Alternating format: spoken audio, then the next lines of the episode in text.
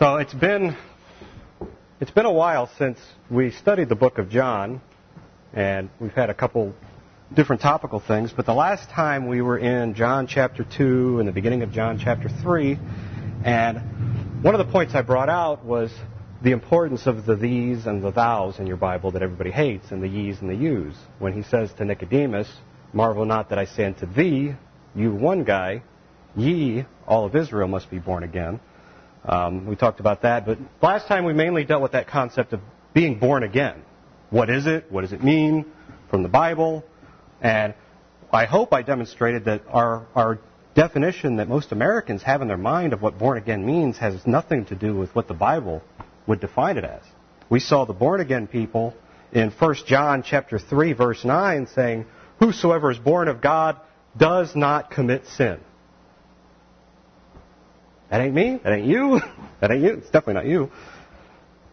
None of us does not commit sin. We all commit sins each day. So why are people going around saying, I'm born again? I, I heard it this week where a guy says, You're born again. That means you're a new creature.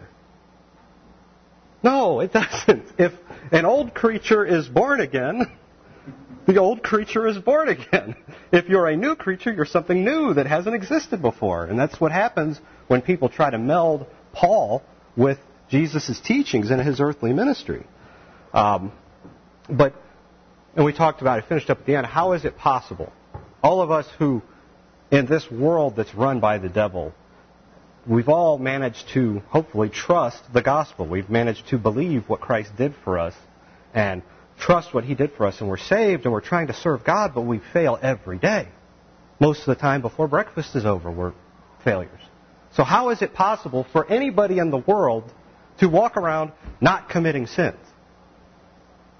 Because we can't do it. Well, that's when we talked about the prophecies in Ezekiel where God would put that new spirit within them and that new heart, and all of a sudden, I can keep the law now. These, these people of Israel, they can keep the law. And we think of the law as Ten Commandments. 613 points of law. And none of us can quote the Ten Commandments. And these people are just doing it. So that's what was going to happen and what will happen again uh, with New Testament Israel. Ezekiel 36 says, uh, I will take the stony heart out of your flesh, and I will give you a heart of flesh, and I will put my spirit within you, and cause you to walk in my statutes, and keep my judgments, and do them. And that's where people get caught up with, well, you know, the Old Testament, that was the, the, the, mean God and the nasty God and, you know, the fire and brimstone guy, but then Jesus came and the whole law over and, and that's all said and done. No. Jesus came to fulfill. So when he came to Israel and said, you know, I am your Messiah, I am here to fulfill all these promises, he's going to enable them to keep the promise they made. Back in Exodus 19, God gives them the law and they say, yep, we'll do that. They never did. They never did one day. And that's what Jesus is going to do for them. But we talked about, and I, am going to say it over and over and over and over and over again. When you're reading Matthew, Mark, and Luke and John, understand on the timeline. Hebrews, what was the verse? Hebrews 9. Hebrews 9, 15 through 17, I think. On this side of the cross, it has to be Old Testament. You cannot have a New Testament without the death of the testator. So even though when you come to John, everybody's like, oh, this is the new stuff. This is for me. No, this is still Old Testament. And Jesus is most definitely not talking to you. And I know that because I can read. Jesus himself says, I'm not talking to you. So I ask you tonight, we're, we're entering one of the most some of the most familiar verses that most everybody knows and most everybody reads, and I'm going to teach it way differently than anybody's ever heard. So I ask you to be patient with me and understand that I'm not just trying to be different, but I've actually studied these things and looked at them, and I came to these conclusions on my own. But um, when I talk about this is Old Testament, most people will read the book of John, and they will let Paul out here and with Paul, we get the manifold wisdom of God. We find out about God's program for heavenly places, which nobody ever knew about. Nobody ever knew anything about a new creature that was going to go to heaven one day when they died. But what we do when we read John is we read Paul back into this and say, well, everybody here knew the same thing that we know. No, they absolutely did not. It was yet and still a mystery. Paul was the first man that ever heard anything about any of this stuff. So when we read John, don't read Paul back into it because it's not there.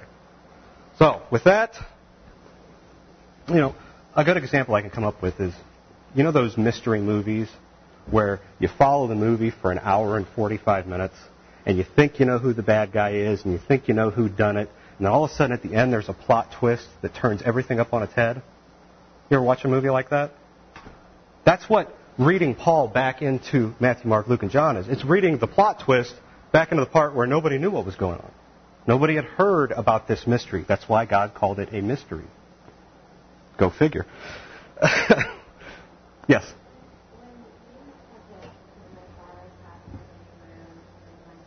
Mm-hmm. The mansions. They were looking, it was like we talked about last week or few weeks ago, that city coming down, that New Jerusalem, that's what he's talking about. And that's when they prayed, Thy kingdom come, Thy will be done here on earth. They were all, nobody in the Bible ever even thought about dying and going up to heaven. It was always, always on the earth, in the earthly kingdom. And you think of the disciples when they, Christ is getting ready to ascend, and, and they're saying, Are you going to bring the kingdom now? They had no, no compunction about, I'm going to die and go to heaven one day. It was all about that king that's all the way promised, all the way back in Abraham. You know, I'm going to bring you that kingdom, and, and the earth is going to be blessed through you. So it was all about the earth. Yeah. Oh, yeah. They absolutely did because the mystery was a mystery. I mean, on the, if you chart out, and that's what those charts. I don't know if any of you still have them. I gave out a long time ago. When you look at the progression, it's earth, earth, kingdom, kingdom, kingdom, kingdom. Then they're like at the apex, like here it is. This is the end. And that's why Peter stands up at Pentecost and says, you know, the tribulation's starting. What Joel wrote about, it's here now. So they had no idea that there was going to be this interruption, that there was going to be this mystery revealed. They didn't know any of that. And that's, that's what, what you're reading. If you kind of put your head in that mindset when you read John, it, all of a sudden it starts to make sense. And these things that Jesus says, and you're like, oh, I heard a preacher tell a nice story about that one time, but I still don't kind of get it. All of a sudden you'll start to get it. And you'll understand why Jesus is saying these things and, and what for. Because it's all about the earth. It's all about that earthly kingdom. And Israel is God's nation on the earth. You know, Exodus 4.22, Israel is my firstborn son. So, where are we? Does that answer? Okay. Um, we left off in John 3 with uh, Jesus basically insulting Nicodemus. And uh, he says, How did you get to be in charge of Israel if you can't figure this stuff out? If I can do the Steve Yoak version paraphrase. How are you in charge if you don't know these things, Nicodemus, Pharisee of Israel? But what's going to happen here is Jesus you know, I talked a few weeks ago about how Christians don't believe Jesus anymore. Most Christians believe, Christians, let me do the heavy air quotes, they don't believe Jesus was the Son of God. They don't believe he lived a sinless life. They don't, yeah, he, he wasn't God. All those kinds of things. People don't believe about it. But he was a great teacher. And he was a great philosopher. I mean, you think of Thomas Jefferson, who did his own Bible, where he literally cut and pasted his Bible together he took out all the miracles, he took out everything about Jesus being God, and he just kept the philosophies of Jesus. That's one of our founding fathers. But when you read, because he was such a great teacher, but when you come to Jesus and you actually read some of the things he's going to say tonight as we read it, you've got two options. You can't say he was a great philosopher and he was a great teacher, but I don't believe his miracles and I don't believe he was the Son of God. You have Two choices.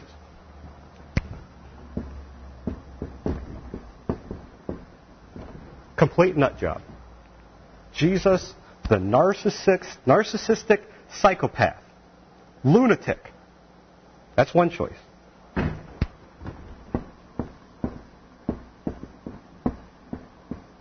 Or he was exactly who he said he was the Son of God. God the Son and the Son of God. There's no middle ground. There's no bet- middle ground between psychopath and Son of God. Nutburger and the Lord Jesus Christ. There's no middle ground. When you come to Jesus and what he says, you have to choose one or the other. Period. When you read the things that he says and claims to be, if somebody walked up to you on the street and said some of the things that Jesus is about to say, you go, cuckoo, you're a nut.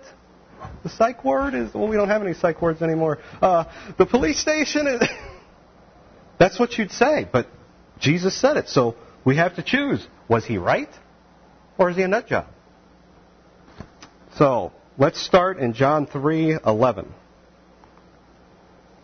He's still talking to Nicodemus at night, the first episode of Nick at Nite. Yuck, yuck. Uh, John 3:11. Verily, verily, I say unto thee, we speak that we do know, and testify that we have seen. And the whole conversation, he's talking about God's kingdom here. So he's saying, I have seen God's kingdom. Whoa. Hi, man on the street. He's claimed to have been up there. How much more impressive is that, knowing that everybody was, like what we said, is looking to the earth and earthly things? He's saying, I've seen God's kingdom. Okay. And he looked at him, he says, You don't believe me. Ye receive not our witness. If I have told you of earthly things and ye believe not, how shall ye believe if I tell you of heavenly things? Back to the kingdom come thing. Verse 13. And no man hath ascended up into heaven, but he that came down from heaven. He's claiming, I came down from heaven.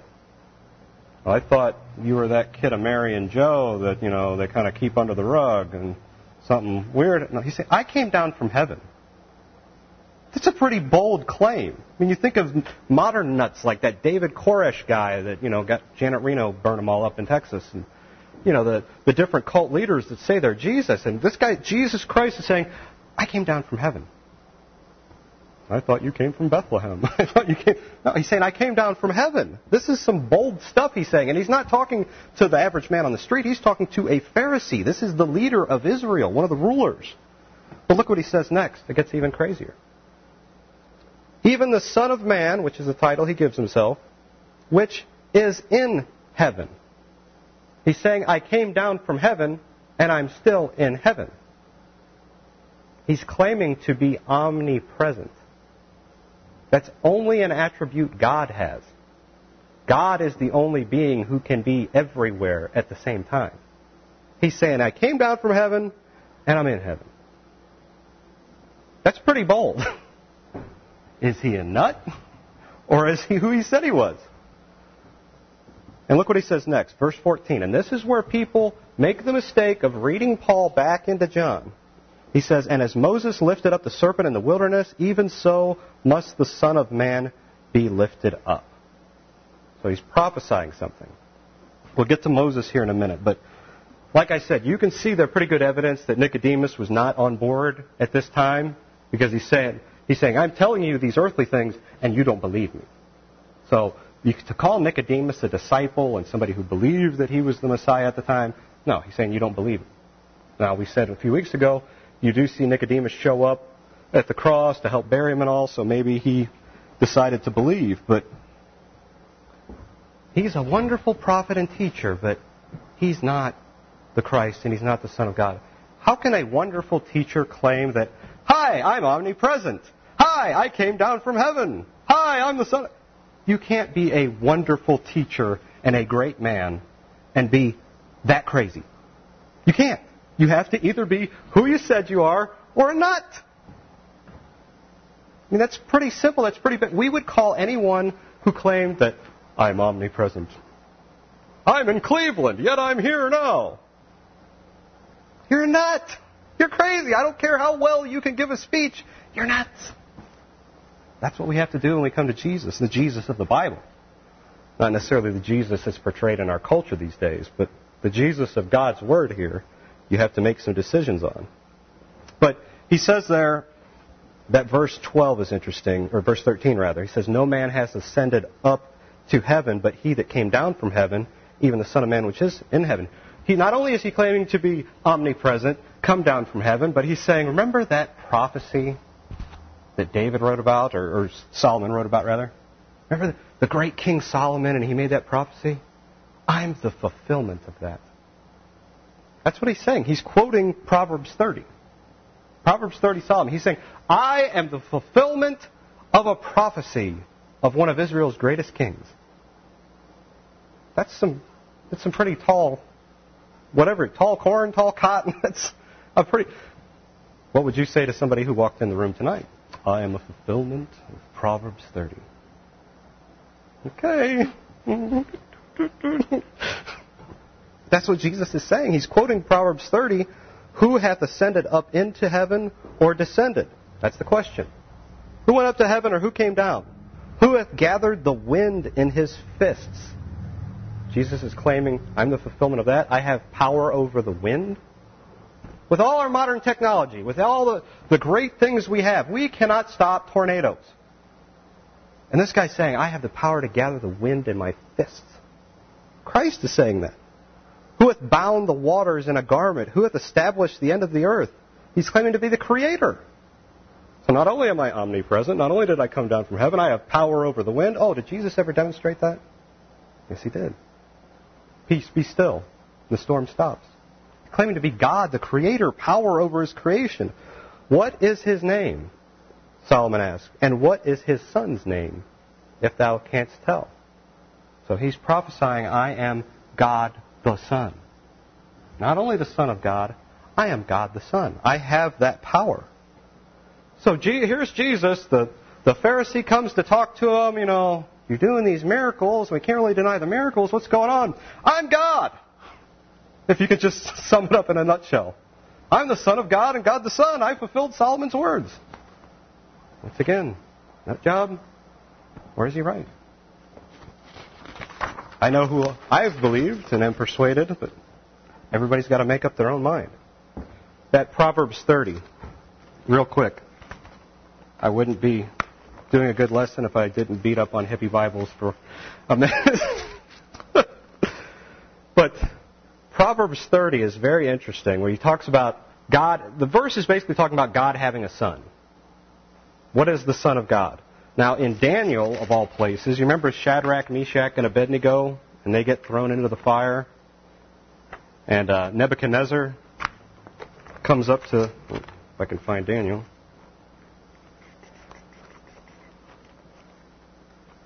But Shadrach, Meshach, and Abednego get bound up, thrown into the fire. Nebuchadnezzar comes in. He says, um, Guys, didn't we throw three into the fire? You know, you think somebody lost count. You know, maybe an extra slave got tossed in by accident. You know, who do I need to apologize to? Um, they're like, yeah, yeah, we, we threw three of them in there. Yep. And Nebuchadnezzar says, um, how come I'm seeing four? And they're all walking around. And in the King James Bible, which is the only Bible, to my knowledge, that you'll find it in, there may be one other, so apologies to whatever publishing company did the one other. But in Daniel 3:25, he says, "I see four men loose, walking in the midst of the fire, and they have no hurt, and the form of the fourth is like the Son of God." So he's saying, I'm seeing four guys, they're walking around, and one of them looks like the Son of God. Now, the new Bibles, they take out the Son of God, and they change it to a son of the gods. Why do they do that? Well, because your Bible publisher, being much smarter than all of you little people, they understand from their lofty perch and their marble towers that Nebuchadnezzar is a pagan king. And there is no way he would ever know anything about the Son of God. So this is obviously a mistranslation by those well meaning King James translators. Nebuchadnezzar never could have known about the Son of God. Let's fix it and make it a Son of the gods. Now, that doesn't even make sense when you read it. Look at what he says. He says, The fourth is like the Son of God. And then he comes and he calls the three guys and he says, Ye servants of the Most High God. Does that make any sense that somebody say, that looks like a son of Zeus. Come out, ye servants of the one most high God. It, it doesn't even make sense when you're reading it. But back to that verse in Proverbs we just read. Nebuchadnezzar, yeah, he's a pagan king, he's a king of Babylon. His top advisor is Daniel. Okay? Daniel, come from Israel. Daniel, who would have all the writings of the Old Testament and the prophets and all that. He'd have all that with him. And he would also have the writings of one of the greatest kings to ever live on the planet, Solomon. He would have access to Proverbs. That's how Nebuchadnezzar would know about God having a son, because Nebuchadnezzar could have been shown Proverbs 30, verse 4, by Daniel.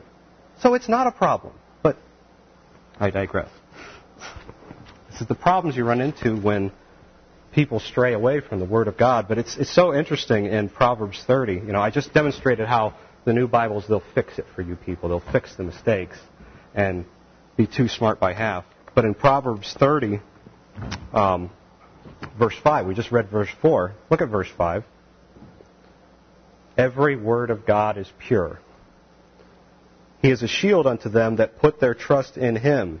Add thou not unto his words, lest he reprove thee, and thou be found a liar. So, the very people that are trying to fix God's words by adding to God's words, God says in the verse that proves them wrong, if you add to it, you're going to be found a liar, which I just think is very ironic and clever. So, that's your, your uh, textual criticism for the evening. I'll move on. But as we move on in John 3, you know, I mix, I draw my charts, my bad charts with my bad drawings, and I, I show that nobody could have known about this mystery and Christ paying for their sins and being a substitutionary atonement, and we get His righteousness put on us by how He died. You know, I say these kinds of things, and people who hate my teaching, hate what I believe, and oppose me, come to John 3 here, and they find comfort in opposing me because they do exactly what I told you not to do and read back Paul into John. So, in verse 14, Christ says, As Moses lifted up the serpent in the wilderness, even so must the Son of Man be lifted up. See? He's telling him I'm going to die on a cross. Right there, Steve. What's wrong with you, Steve? It's right there.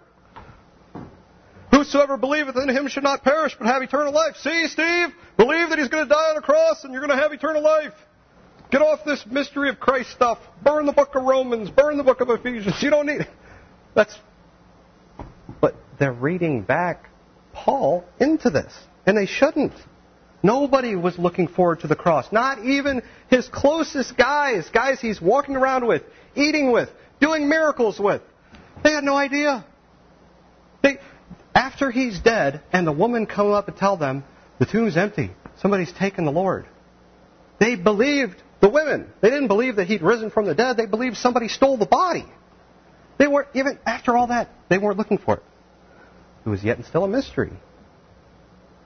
But Christ gives us a statement, and start turning back to Numbers. Keep your hand in the book of John. He says, Just as Moses lifted up the serpent in the wilderness.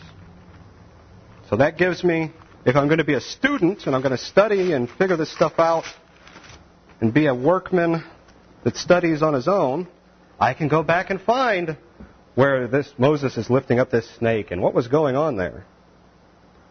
But Christ is comparing, he's saying, just as Moses lifted up a snake into the sky, how do you get from that, I'm going to die on a cross, a Roman cross, in a few years and pay for all your sins, and if you trust what I did for you, then you get to go to heaven, which nobody's ever heard about dying and going to heaven. How do you get that from that verse? You get that because you wanted to get it. You wanted to bring it. But you don't get it from that. Let's look at Numbers. We see what's going on here in chapter 21. Uh, start in verse 4. And they journeyed from Mount Hor by the way of the Red Sea to compass the land of Edom. So they're on the move. Israel's on the move. And the soul of the people was much discouraged because of the way. So it's a hard road, and the people are got a case of the mully grubs, and they're feeling bad. And the people, you know, what do you do when you're having a bad day? Yell at God. and the people spake against God and against Moses. Wherefore have ye brought us up out of Egypt to die in the wilderness? These are the people who had the Red Sea parted for them. Now they're crying again. For there is no bread, neither is there any water, and our soul loatheth this light bread. All this wonderful food that you're raining out of heaven miraculously every day for us, Lord, we're sick of it. Don't think we'd be any better. Don't ever think we'd be any better. okay? There's nothing new under the sun. So, God says, wow, you know, mm, I'm hearing your complaints here. I think we're going to have to call a meeting of the Godhead. No, he doesn't say that. And the Lord sent fiery serpents among the people. These people are under a covenant. If they do not obey and do well under the covenant, they get judgment. So here comes fiery serpents, and they bit the people, and much of the people of Israel died. Therefore the people came to Moses and said, We have sinned! Now they're sorry. We've spoken against the Lord and against thee. Pray unto the Lord that he take away the serpents from us. And Moses prayed for the people, and the Lord said unto Moses, This is so odd. Make thee a fiery serpent and set it upon a pole, and it shall come to pass that every one that is bitten, when he looks upon it, shall live. That's where you get the old hymn in your hymnal, Look and Live. Look and live, my brother, live. That's where you get that. So Moses makes a so he makes a snake out of metal, a serpent of brass, and he puts it on a pole. And if the serpent had bitten any man, if he looked beheld upon the serpent of brass, he lived. So Jesus is telling Nicodemus, remember how the people were all complaining against God, and the, God sent judgment on them, and they were getting bit, and they had to look at this brass snake on a pole, and if they did, they get to live. Son of Man's going to do the same thing. How do you get, I'm going to die on a Roman cross and pay for all your sins from that? You can't. You're reading it back into it. Okay? If I could just make a couple observations, the brass serpent, the brass serpent did not bleed out and die on the cross because it was brass and it didn't have any blood. But furthermore, the brass serpent was not alive, was killed, and then resurrected with victory over death, hell, and the grave forevermore. It was a piece of metal. Uh, the brass serpent wasn't going around proclaiming that I am the Son of God and God the Son. It was a metal snake. And the brass serpent did not sacrifice itself for anybody's sins. It was not a sacrifice. A sacrifice is killed, bleeds out, and dies, and it's a sacrifice. All this was was look at this metal snake, and you get to live from your snake bite. That's we're talking about looking at a snake and living. How do you and that's what Nicodemus is going to have numbers in his Bible. So he's going to know what Jesus is talking about. You don't get I'm going to die on a cross for your sins from that. You're reading it back into it. What it was was it was a remedy to avoid God's wrath and judgment. That's what the snake was. And that's what Jesus is saying. I'm going to be a remedy for God's wrath and judgment, to avoid death, to avoid being condemned for their sins. And Jesus is getting ready to say, pretty soon, talk about condemnation and how you're already condemned. Boy, I better hurry. But Jesus is saying to Nicodemus, just as Old Testament Israel was judged for their covenant failure, and they had to look to something in order to live. Um, think about it. You know, I'm snake bitten. Isn't this is probably a bad spiritualization? But when you think about the devil and the serpent deceiving Eve and sin beginning, isn't the world we live in snake bitten? If you want to use that observation, but that's what he's saying. But it's the other thing too is he says, make a serpent of brass these people are getting bit by snakes. Ah, I'm bit by a snake. Look to the snake and live. Wouldn't you, you know, look to the antidote, look to the ointment, you know, look, look to the thing that's judging you and live. Isn't that what Jesus was called by John the Baptist when he says his, his fan is in his hand and he's going to purge the floor and he's going to judge in wrath? Jesus is saying, you know, I'm the one that's going to bring judgment and wrath. Look to me and live. I think that works a lot better than reading a Roman cross into it. So that's just me. Also, the people were not trusting brass to pay for their sins. They were trusting, Moses told me to look at that thing and I won't die from the snake bite. That's what they were looking at. But, um, and that's the whole, the whole issue on the table was this right here. This was You want to talk about what did their faith have to be in? Israel had to believe this guy was not a nut job.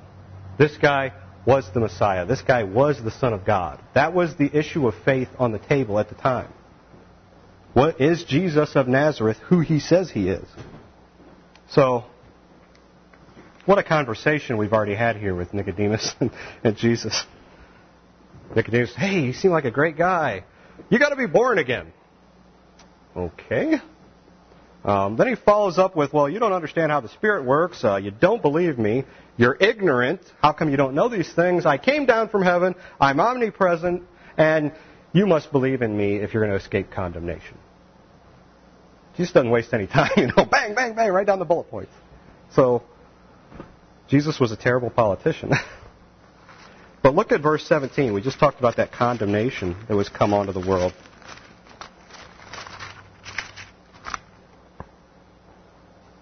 So Nick looks around. He doesn't see any snakes biting him at the moment. He's scratching his head, wondering what this guy has to do with a brass snake on a pole. And then Jesus follows it up with verse 17.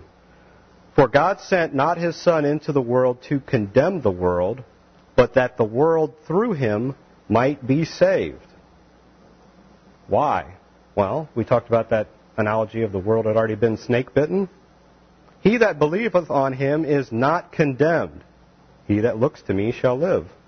But he that believeth not is condemned already. Why? Because he hath not believed in the name of the only begotten Son of God. The name is Jesus of Nazareth the one? Is he the promised one? That's what those people were forced to choose. They weren't, they're not like us where our object of faith is his work, what he did, Jesus paid it all, trust him. That was not their issue of faith. They had to believe, nut job, Son of God. That was the issue on the table. Believing in His name. This guy, Jesus of Nazareth, that guy walking around right there, He's the one. That's the one. I love using matrix analogies. He's the one, Neo. He is the one. You had to believe that Jesus Christ was the one. It's Him, that's the guy. We don't need to look for anybody else. He's the one. Follow Him. Jesus says, Follow me. It's not, I'm just going to try to be nice like Jesus. It's, Follow me. I'm heading over to Caesarea. Let's go. That's what He was saying to these people. None of those guys were looking forward to the cross. The first time Jesus even says anything, and this isn't to crowds, this is, I got my guys right here. My guys. Peter, James, John. Hey guys, um, just want you to know I'm going to go to Jerusalem and um, I'm going to suffer a great deal and they're going to kill me. And um, third day I'll rise from the dead. What's Peter say? I know!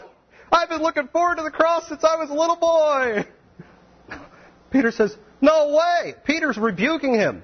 No way, this isn't going to happen to you. Great Pope. Trying to stop Calvary. The event that pays for my sins. Thanks, Pete. You didn't know. Everybody likes to beat up on Peter. I love Peter. That man was so zealous, so bullheaded.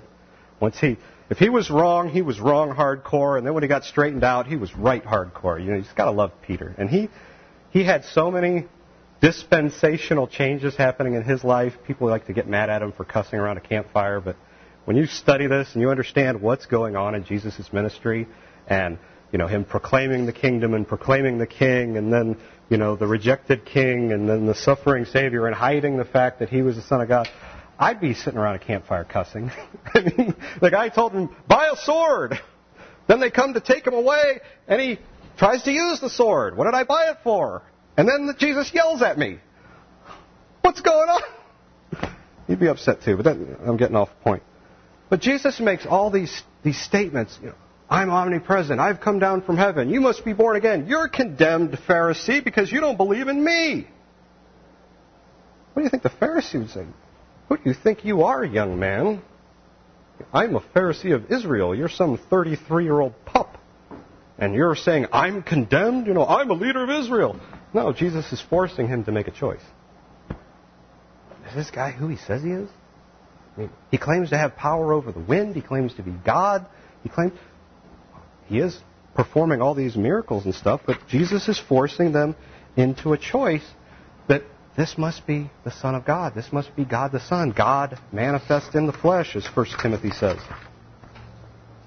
So Jesus makes all these statements and he explains further. You know, he's just told this guy, You're condemned if you don't believe in me. In verse 19, he says, This is the condemnation that light is come into the world, and men loved darkness rather than light, because their deeds were evil. For everyone that doeth evil hateth the light, neither cometh to the light. Why? They don't want to stop their evil, because his deeds be, should be reproved.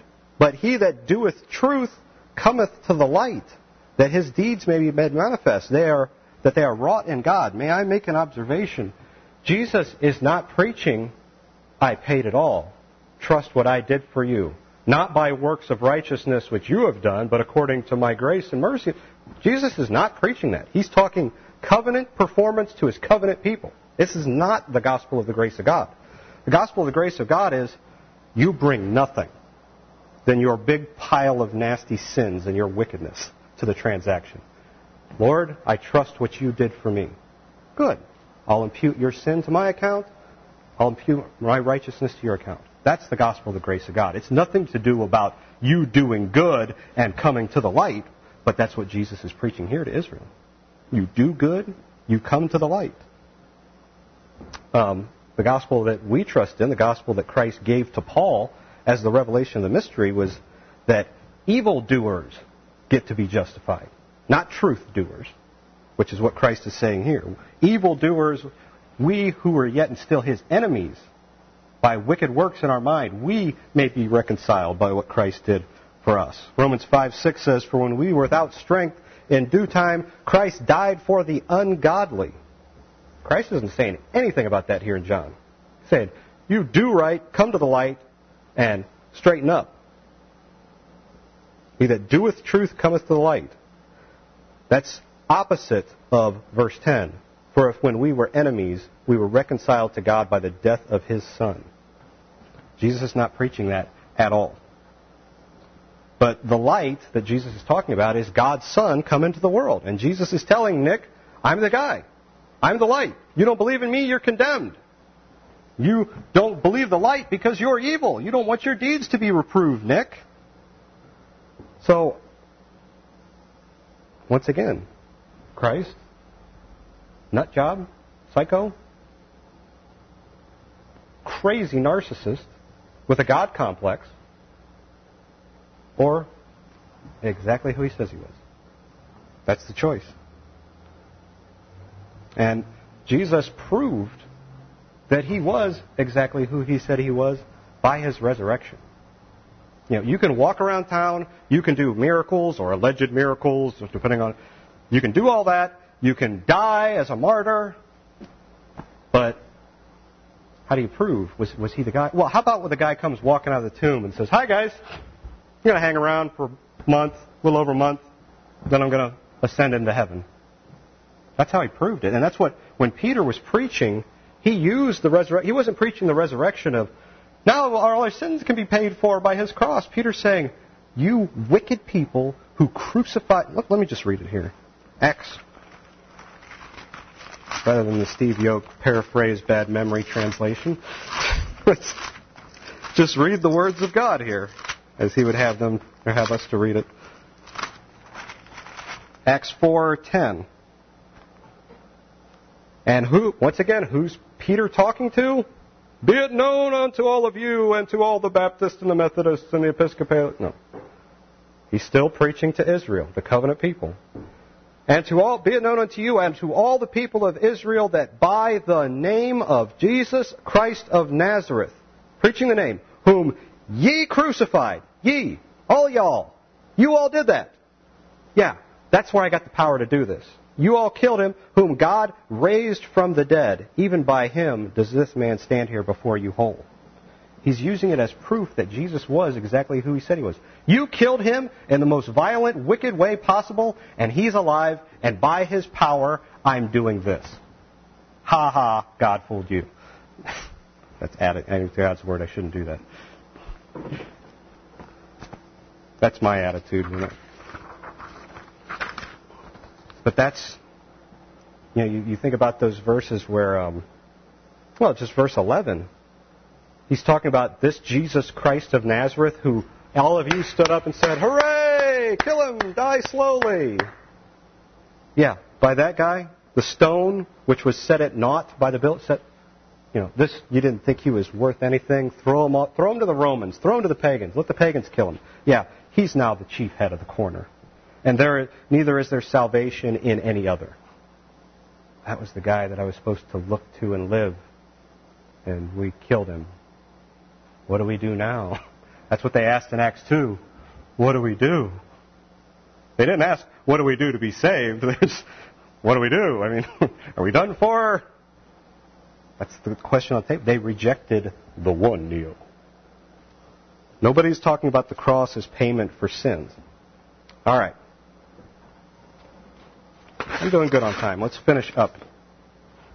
Use the word begotten Son of God.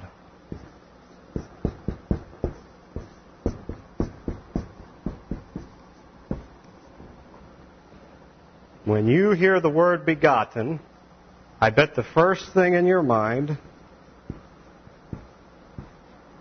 is this begotten. Maybe some shepherds. Maybe some angels singing. Right? When he's begotten, right? Begotten means he was born. Begotten means he was begotten in Bethlehem. That's where he was born. Not so much. Um, one more bang at the hippie Bibles before we move on. The hippie Bibles change only begotten Son to God's one and only Son. And that is, once again, them trying to help you, but it's silly when you have Exodus, verses like Exodus 4.22 where Jesus says, this whole nation, Israel, is my son. There's a lot of sons there. There's a lot of people there. He's not, Christ is not the one and only Son. We are all sons of God according to His grace and mercy by the dispensation of grace. So God's got way more than one Son. Um, so when was Jesus begotten? I'm going to say that's wrong. Where did I get a crazy idea like that from? Where I get most of my crazy ideas. I got it from Paul. You're in Acts. Turn over to Acts 13. Now, Paul is not preaching Bethlehem and shepherds keeping their watch at night, which they obviously wouldn't do outside in December, uh, but they would do it in the fall. He's preaching Christ's resurrection, is what Paul's preaching here. Which naturally, if your gospel is the death, burial, and resurrection of the Lord Jesus Christ, you would be out preaching the death, burial, and resurrection of the Lord Jesus Christ. But in verse 29, Here's our timeline. 1329. And when they had fulfilled all that was written of him, they took him down from the tree, and they laid him in a sepulchre. He's dead. Verse 30. But God raised him from the dead. Look at verse 33. God hath fulfilled the same unto us, their children, in that he had raised up Jesus again. So we're not talking about the Bethlehem. We're talking about the empty tomb and the stone rolled away. We're talking about the day Christ came walking out of there saying, Yeah, all that stuff I said, it was true because look at me. I'm alive. I'm walking around. I've raised myself from the dead. That's what Paul's talking about, and it's, he gives us an address. It's in the second psalm, so thanks, Paul. Not hard to find. But uh, he says, Thou art my son. This day have I begotten thee. Christ was begotten at his resurrection. You know what that means? That means Jesus is prophesying in John 3 when he says, I'm the only begotten Son of God. He's pointing to the day he walks out of the tomb to Nicodemus. Um, but yeah, he was not begotten that day. I don't have much Bible for the day he was born, but the fact that there's no supernatural activity recorded with Mary's womb. I got to believe it was a pretty normal childbirth. Woman goes into labor, water breaks, baby comes out. Everybody cries and smiles, and there's nothing really remarkable about the day, the way he was born, other than it was God in a human body coming out. But when he says the day I'm begotten is the day I resurrect from the dead, What in the world is he talking about? By the way, he walked out of the tomb 72 hours after he went in. Just like he said. Three days, three nights, just like Jonah. Think about that the next time you celebrate Good Friday. Friday, 72 hours. Sunday morning. Hmm. Funny math. Jesus was crucified on Wednesday. There were two Sabbaths that week. There was the high Sabbath of Passover, and there was the normal Passover on Saturday. Or normal Sabbath on Saturday. Crucified Wednesday, 72 hours, out uh, Saturday. I'd have to do the timeline again, but Saturday evening. He came out when it was still dark. Anyways, so he says, The day after I resurrect, after I committed zero sins on this planet, I lived a perfect life. They killed me for it. This day, the day you come out, is the day I've begotten you. He was begotten the day he proved who he was. He proved there's no way I can be that because I can only be that because I did that. How about that? That's the day he was begotten. When the day he died, resurrected, never to die again. Lazarus got raised up. He died again. I walked out resurrected. I'm never going to die again. I'm going to live forever. You get some. Uh, I'm surprised I didn't put this verse in here.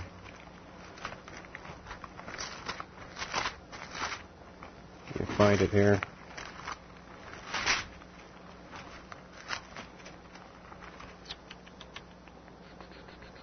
Yeah, Colossians 1, talking about Christ in verse 17. And he is before all things, and by him all things consist. Means he's God.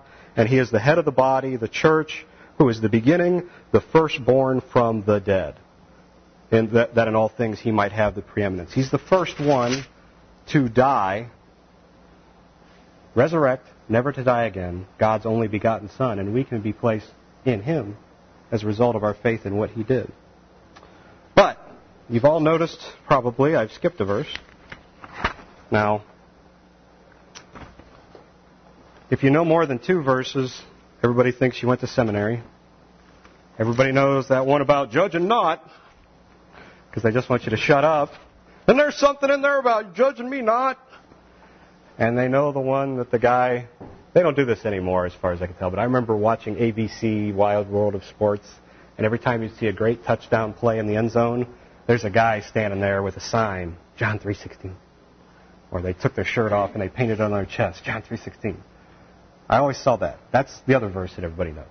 For God so loved the world that he gave his only begotten son that whosoever believeth in him should not perish but have everlasting life. Begotten son, he gave his only son who's going to die and resurrect never to die again. That's a prophecy there. Everybody thinks John 3:16 is past tense, but it's fair. I, I hope I've done a good enough job showing that Jesus is not telling anyone, trust in my upcoming brutal murder by the Romans as a complete payment for your sins. Jesus is not telling anybody that. Um, but the prophesied Messiah, Jesus, is telling them, this covenant people, Israel, you need to believe that I am the one. I am the prophesied one. You need to look to me and live. Because, you know, I'm the king. And they need, as we saw last time, wow. they need to believe in his name, that this Jesus of Nazareth, this is the guy, and then they get to be born again. And we saw what born again people do. Then they start acting like born again people and doing born again things and doing truth and doing good things and keeping the covenant. And they'll do nothing but good because they're walking in God's statutes and they, they're just keeping them and doing them like Ezekiel 36 said. That's what Jesus is talking about here. Now, we got that from reading our Bible. that does not stop anyone from coming back. And I know this is a warm, fuzzy verse for a lot of people. And I hate to be the guy standing here with the bucket of cold water and saying Jesus wasn't talking, preaching the cross here to Nicodemus. I'm the guy with the cold water. Obviously, we know from hindsight, having the revelation of the mystery given to Paul, what was coming up, but everybody's going to read Paul back into this. And you shouldn't do it. And people get frustrated with me, and it's, come, on, Steve. You know, you're splitting hairs. Why do you spend so much time on this? Paul, Paul, mystery, prophecy, blah, blah, blah. Why? You... Here's why. Souls are on the line. I was talking about the difference between, hey, you do truth and you do good and you come to me and you get to live versus trust what I did. Look at John. We're in John 3. Turn over a page.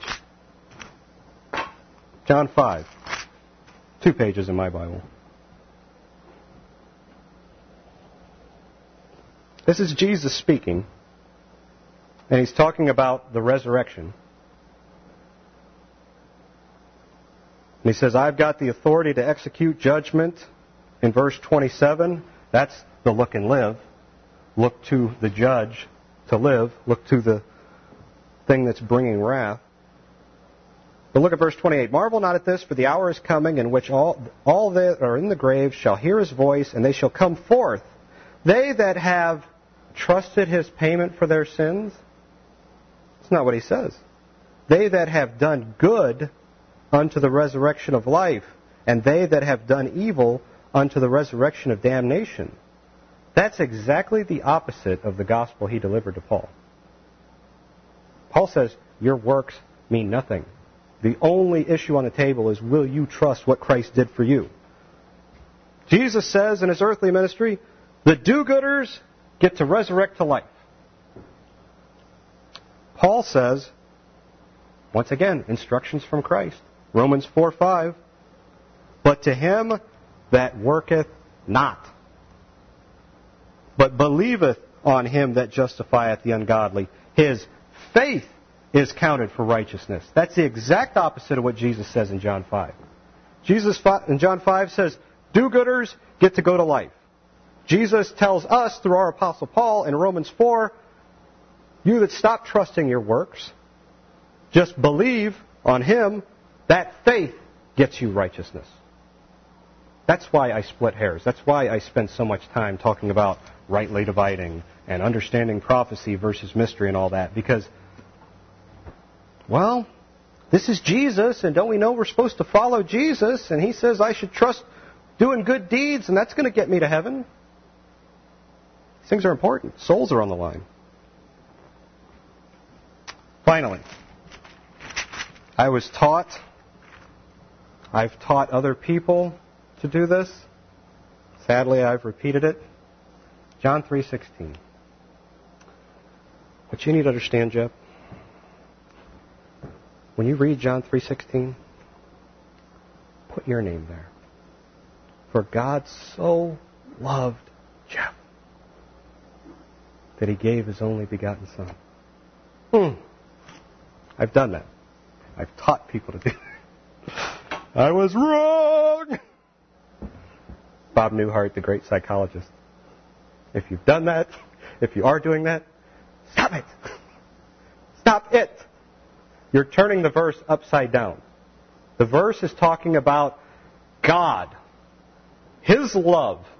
God so loved His creation, this whole world. He created this world, stood back and says, it's all very good. You don't get four chapters into Genesis and we're following the devil. Hooray! For God so loved his creation, this world. The verse is about God, God's love, and when we put our name, for God so loved Steve. How wonderful am I? God so loves me. Look how awesome I am. What a good boy am I. God so loved me that he died for me. The verse is supposed to be about God, and we've made it, I'm so wonderful. Jesus had to die for me because I'm so awesome, he had to get me back. No. So stop it if you've done that. Stop it, please. I am not the center of the universe. Neither of any, any of you. God will execute his plan for the earth. He will execute his plan for the heavens. His purposes will win the day whether or not I choose to be on board or not. I can reject what he did, I can drop into hell, and he's still going to have his heavenly kingdom with his saints that magnify him. Nicodemus here, he could choose to reject God's earthly program, reject his Messiah, and he can drop right in hell too, and God will have his earthly kingdom one day. That's the point of the verse. For God so loved the world, he went to extraordinary lengths to redeem his creation.